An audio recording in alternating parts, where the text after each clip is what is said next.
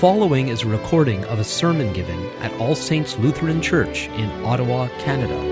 For additional messages and more information, visit allsaintslutheran.ca. We're continuing our series on the end times, and this is the second time when Robin came up to do the kids' message that I was thinking maybe people are going to think that we coordinated what we're going to say. I don't think Robin knew I was going to be speaking on the Parable of the Talents, and what she was sharing goes very much along with the teaching that's found there. I think that happened again last week as well. So we have not been conspiring. I don't know if we realize how much these parables that we've been looking at last week and this week are all in answer to the question by the disciples about when would the destruction of the temple be and what will be the sign of your coming. And so this whole section in Matthew 24 and 25 deals with the preparation of God's people for both those events, the destruction of the temple and his coming. And so these are end times or last days passages. And as I've been explaining, that according to the scriptures, the end times or the last days is the time period between Jesus' first coming and his return. That there's a certain posture that we're supposed to have, a certain expectation. There's a certain way of living that we are to be living, understanding that the Lord may come back any time, and at a time when we do not expect. I was taught early on as a new believer and then in Bible school that the way we were to interpret the Bible, and I still believe this, is we must let the clear interpret the unclear. Let the clear interpret the unclear. And so Jesus is very clear. We do not know the time of his coming. And so we should beware of those who think they can tell us. What we do know and what is clear is that there is a way that we're supposed to be living, and that's what we need to pay attention to. And so let's look at that section that was just read for us. It's verses 14 through 30 of Matthew 25, the Parable of the Talents. Verse 14, "For it will be like a man going on a journey who called his servants and entrusted to them his property. And so the master had he owned things. In particular, he's going to be expressing the value of his property through what we would now call money, by entrusting these things to three of his servants. Verse 15, "To one he gave 5 talents, to another 2, to another 1, to each according to his ability. Then he went away." So talents was a weight of silver, and you were able to use actual silver in those days to trade for other things. So talent is the word to describe a particular weight of silver, and this is actually where we get the other English word talent. So now when we talk about having talents, we are talking about abilities that we have, or we might think we don't have, but talents are thought of as abilities. And that meaning of the English word talent, ability, comes from this parable where originally it was talking about talents as silver, a certain weight of silver. Notice he gives various talents to each of these 3 servants, and each according to his ability. The master understands the ability of each of his servants. He gave 5 to the one that he knew could deal with 5. He gave 1 to the one he knew could deal with 1. No shame in that. That's a wise master, a wise boss, a wise supervisor gives responsibilities according to people's abilities. And seeing that this is a reflection of God, we know that God apportions abilities to his people, talents, according to our ability to use them. God knows what he's doing. And then the master goes away. which is indicative of the fact that Jesus is preparing his disciples that he's going away. And the implication is he's not coming back that soon. And we've seen this already in the other parables, that much of this is to prepare God's people for the long haul. Don't be offended or put off or discouraged by the fact that it's taken a while for the Lord to return. Especially, do not be distracted. Verses 16 through 23. He who had received the 5 talents went at once and traded with them, and he made 5 talents more. So also he who had the 2 talents made 2 talents more. But he who had received the 1 talent went and dug in the ground and hid his master's money. Now, after a long time, again, there it is again, the expectation the master would be away for a long time. The master of those servants came and settled accounts with them. And he who had received the 5 talents came forward, bringing 5 talents more, saying, Master, you delivered to me 5 talents, here I made 5 talents more. His master said to him, Well done, good and faithful servant. You've been faithful over a little, I will set you over much. Enter into the joy of your master. And he also who had the 2 talents came forward, saying, Master, you delivered to me 2 talents. Here I've made 2 talents more. His master said to him, Well done, good and faithful servant. You've been faithful over a little. I will set you over much. Enter into the joy of your master. Notice, the one who had 5, the one who had 2, he doubled his 5, the other doubled his 2. The response of the master was the same. There was not greater accolades given to the one who had more. Yay, 10. He didn't win employee of the month because he ended up with more talents than the one who originally had 2. They did exactly what the master had desired according to their ability. They multiplied that which they were given, and they received the exact same response from the master. It doesn't matter how much you have. It matters how much you do with what you have. That's what counts. And that is emphasized by what happens with the one who had 1. Verse 24. He also who had received the 1 talent came forward saying, Master, I knew you to be a hard man, reaping where you did not sow and gathering where you scattered no seed. So I was afraid, and I went and I hid your talent in the ground. Here you have what is yours. How many of us track with this particular servant? He was concerned that he wouldn't lose the 1. And so he hid it away for safekeeping and restored it back to the master upon his return. Many of us believe that this person did a good job. Could he have done a better job? Sure, but at least he didn't lose what he had. Yay. No, not yay. Bad. Very, very bad. He was afraid.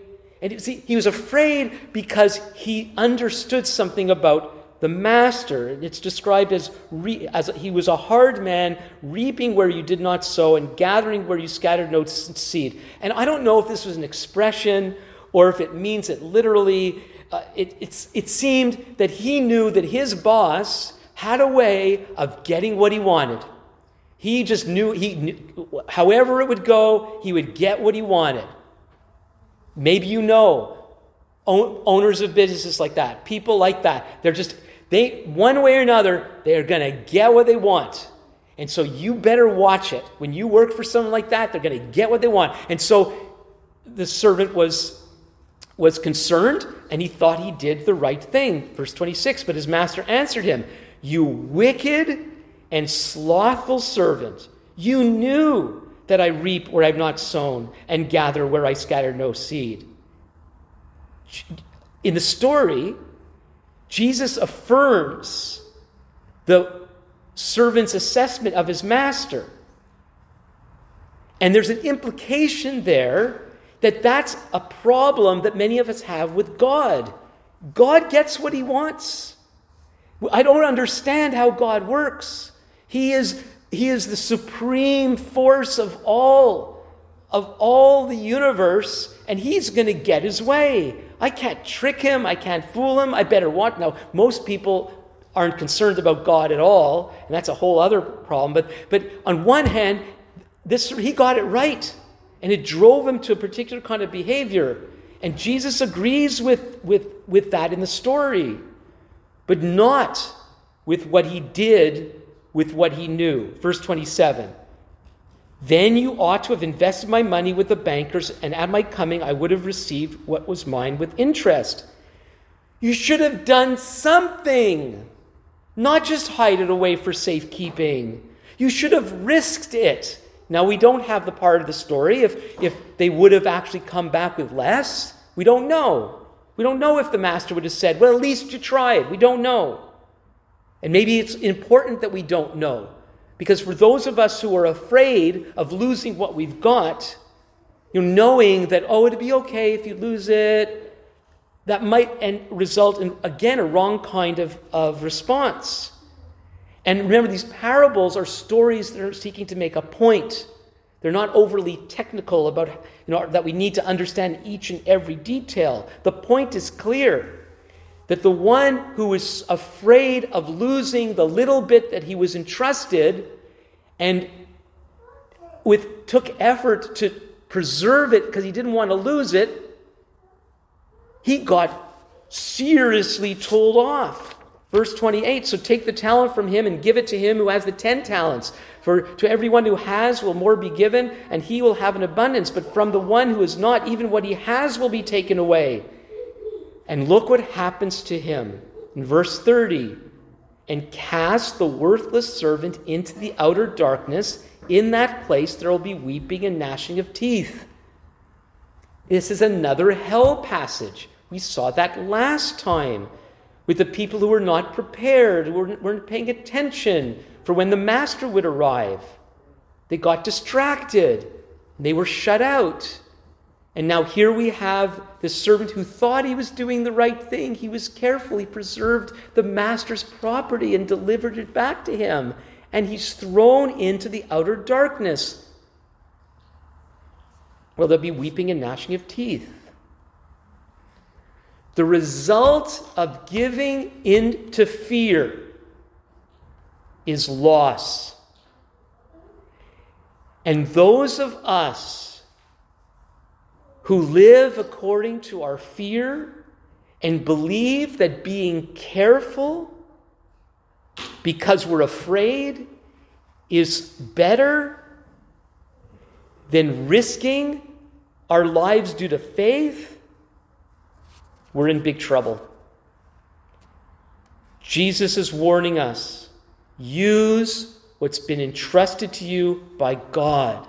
Now, don't fret over what you don't have. Now that we talk about these abilities as talents, we often look at other people. I can't sing like them. I can't write like them. I'm not even good at serving like that person. I don't have the energy that person has. They seem to have more. They seem to live on a different time clock than me. Everything I try to do takes longer, and they seem to be able to do 50 things at once. Those are talents that people have. Don't look at other people and compare yourself to them. Remember, the 2 who resulted in 2 more got the same reward as the 5 resulted in 5 more. God doesn't care how much you've got. He only cares that you use what he's given to you. Now, we should learn skills. If we have the ability to sing, perhaps we should take singing lessons or guitar lessons. Maybe I'm talking to myself right now. Whatever it is, just because you have the raw ability, the raw talent, maybe you should do something with it. Also, just because you seem to have an ability, that doesn't mean that's something that God wants you to use. We're called into a personal, intimate relationship with Jesus. We need to be talking to God and hearing from him as we're to live, but we're called to give of ourselves. Love the Lord your God with all your heart, all your soul, all your mind, all your strength, not the other person's. So whatever amount of strength you have, whatever you've got to give, offer it to the Lord. What that's going to look like, be careful of people telling you what that should be. Seek God. And it doesn't matter what stage of life you're at. Whether a child has something to give, like the little drummer boy. Or you're nearing the end of your life, which of course some of us could be today, and we're not expecting it, which is why we really need to pay attention. But we may not have the energy that we used to have. We may not have the ability. We may not be able to play the piano anymore. Maybe we're not able to sing like we used to. But what do you have? What do you have to offer? If your talent is buried and has been buried, dig it out. Don't leave it there. It's possible that some of us have been taught that it's better to not try than to fail.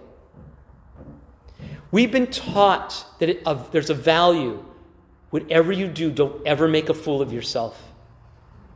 Where's that in the Bible? It's the opposite. We need to be willing to be fools. And if that's a problem for you, my pastorally advice to you is get over it. Do something. And especially if it's that thing that you know that God's entrusted you with, you're always afraid to try. And I'm not saying make a record album.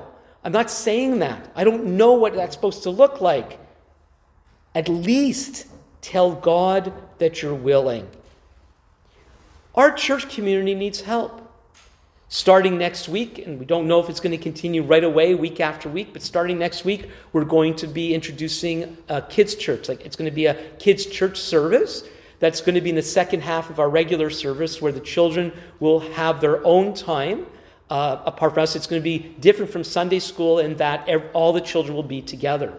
Robin will be leading that next week, and we're looking for both teachers and helpers to help us do that. Maybe that's you. It's okay if it's not you. There's other things that we need. I need help. I need help with music. I need help with the technical sides of things. There's a lot of stuff I do behind the scenes that you may or may not be aware of. I would love to give that to other people to do so that I could do other things that maybe are more important for me to do. I need help. Maybe you can help. But don't feel pressured, because God knows, and if he's calling you to use your talents as part of the church community, fine. If not, fine. But ask him. Speak to him and listen and see how God wants you to use your talents, as little or as much as you have, for him in these interesting days we're in. Let's pray. Our Father, we thank you for not only your great love.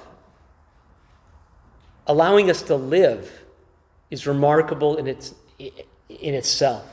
That you forgive us, that you want personal relationship with us, is beyond comprehension. And then you call us to serve you in the world, to represent you in the world, to make a difference in the world with whatever little or much you've given us. Please help us, Lord, to know what that is in each of our lives, that we might use our talents for your glory, and that we would one day hear the words, "Well done, good and faithful servant. You've been faithful over a little. I will set you over much. Enter into the joy of your master." In Jesus' name, amen. Thank you for listening. For additional messages and more information, please visit us on the web at allsaintslutheran.ca.